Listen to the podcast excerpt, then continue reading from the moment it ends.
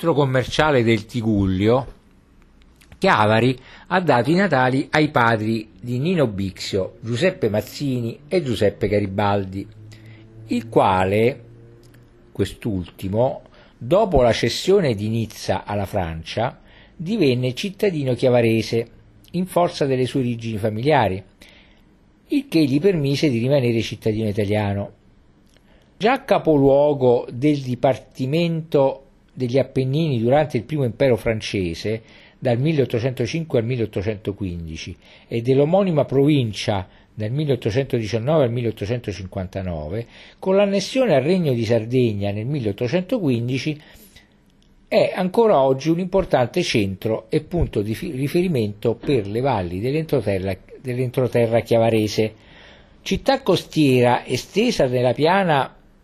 alla destra del torrente Entella e nell'entroterra vallivo di questo e del torrente Lupinaro è centro di antiche tradizioni urbane, oggi con prevalenti funzioni residenziali, terziarie ed artigianali.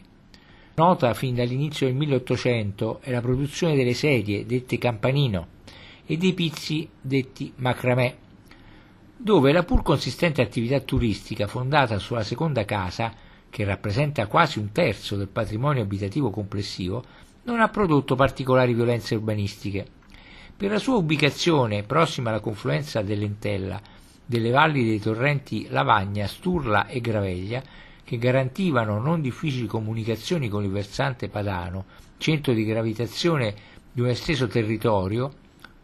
svolse fin dal Medioevo nell'ambito del dominio genovese un ruolo strategico e commerciale di primaria importanza. Questo ruolo, tuttora testimoniato da numerose e significative, anche se non appariscenti, architetture civili, ha trovato nel tipo di espansione pianificata e sostanzialmente organica che ha contrassegnato la sua vicenda urbanistica nel 1700 e nel 1800 un ulteriore elemento di valorizzazione. Le origini. Benché la scoperta nel 1959 di una necropoli databile tra l'VIII e il VII secolo a.C. attesti l'esistenza di un insediamento preromano, di cui il rinvenimento di reperti murali del I secolo d.C. testimonierebbe la continuità, le prime notizie documentate su Chiavari risalgono al Novecento, quando l'abitato è presumibilmente poco più che una contrada della Pieve di Lavagna. Fondato nel 1100 nell'ambito della politica di espansione di Genova nel Levante, il borgo di Chiavari, nucleo originario della città, viene definito nella sua forma urbana dai consoli genovesi tra il 1147 e il 1178, con chiare finalità difensive e secondo un preciso atto pianificatorio. Una forma ben caratterizzata ed ancora leggibile ottenuta con la costruzione del castello sul colle soprastante da un primo allineamento di abitazioni denominato Borgolungo e di una cinta muraria con tracciamento di un fascio di strade parallele alla linea costiera e all'allineamento di Borgolungo con l'assegnazione a famiglie borghesi mediante enfiteusi dei lotti ritagliati tra le vie. Enfiteusi era il diritto reale su un fondo altrui in base al quale il titolare enfiteuta gode del dominio utile sul fondo stesso, obbligandosi però a migliorarlo e pagando al proprietario un canone annuo in denaro o in derrate. Secondo il diritto vigente, l'enfiteusi può risolversi in proprietà dopo almeno vent'anni mediante il pagamento di una somma risultante dalla capitalizzazione del canone annuo. Questi lotti raggiungeranno nel corso dei due secoli successivi un completo sviluppo edificatorio, suddivisi entro una maglia costituita da cinque strade longitudinali che vengono fin dall'inizio porticate con pilastri e colonne, dai capitelli in pietra e da sette vicoli trasversali. Per il carattere essenzialmente militare del borgo, nel 1400 l'autorità vicariale, assunta nel 1200 quale sede del vicariato della Riviera Orientale, viene sostituita da un capitano e la circoscrizione chiarese prende il nome di capitaneato. La funzione economica del settore secondario e soprattutto terziario accompagna nel frattempo l'evoluzione storica dell'insediamento, con alterni periodi di espansione e di stasi legati agli eventi interni ed esterni. Emergono così due tipi di rapporto economico. Il primo, più costante e statico nel tempo, si stabilisce con la ristretta area di influenza dell'entroterra e con i centri urbani più vicini alla costa. Il secondo, saltuario, si stabilisce con l'esterno, manifestando punte massime a cavallo fra 1200 e 1300, periodo durante il quale Chiavari partecipa alle fortune del commercio marittimo genovese e tra il 1700 ed il 1800 fase questa di forte fioritura artigianale, proto-industriale, tessitura, cantieristica, artigianato del mobile e di espansione dei traffici marittimi verso i paesi del Mediterraneo. Gerarchia urbanistica nel 1368 le attività urbane, prima gravitanti sulla strada più antica e più interna, via Ravaschieri, si spostano sul carrugio diritto, via Martiri della Liberazione, istituendo una gerarchia urbanistica per classi sociali. Via Ravaschieri diventa la strada patrizia,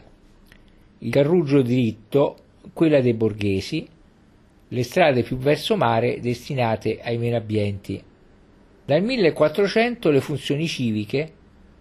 attribuite inizialmente all'interna piazzetta San Giovanni, vengono trasferite nella cittadella, complesso fatto costruire dal governatore genovese Busicaut e direttamente gravidante sul carruggio dritto. Si stabiliscono così due assi preferenziali, il longitudinale carruggio dritto e il percorso trasversale dalla piazzetta San Giovanni alla scomparsa Porta della Marina, che determinano al loro incrocio il nuovo cuore del borgo. L'edificazione compatta a schiera, secondo la tipologia edilizia medievale, si mantiene integra fino al tardo 1500, quando un risveglio architettonico tardo rinascimentale, che si manifesta soprattutto nelle vie Ravaschieri e Rivarola, porta alla ristrutturazione delle residenze delle famiglie emergenti, mentre nella prima metà del 1600 sono i primi palazzi nobiliari di nuovo impianto costruiti entro le mura che riproducono analoghi tipi genovesi. Lo sviluppo 7-800 Il 1700, dopo il collasso sociale ed economico causato dalla pestilenza del 1656, segna per la città,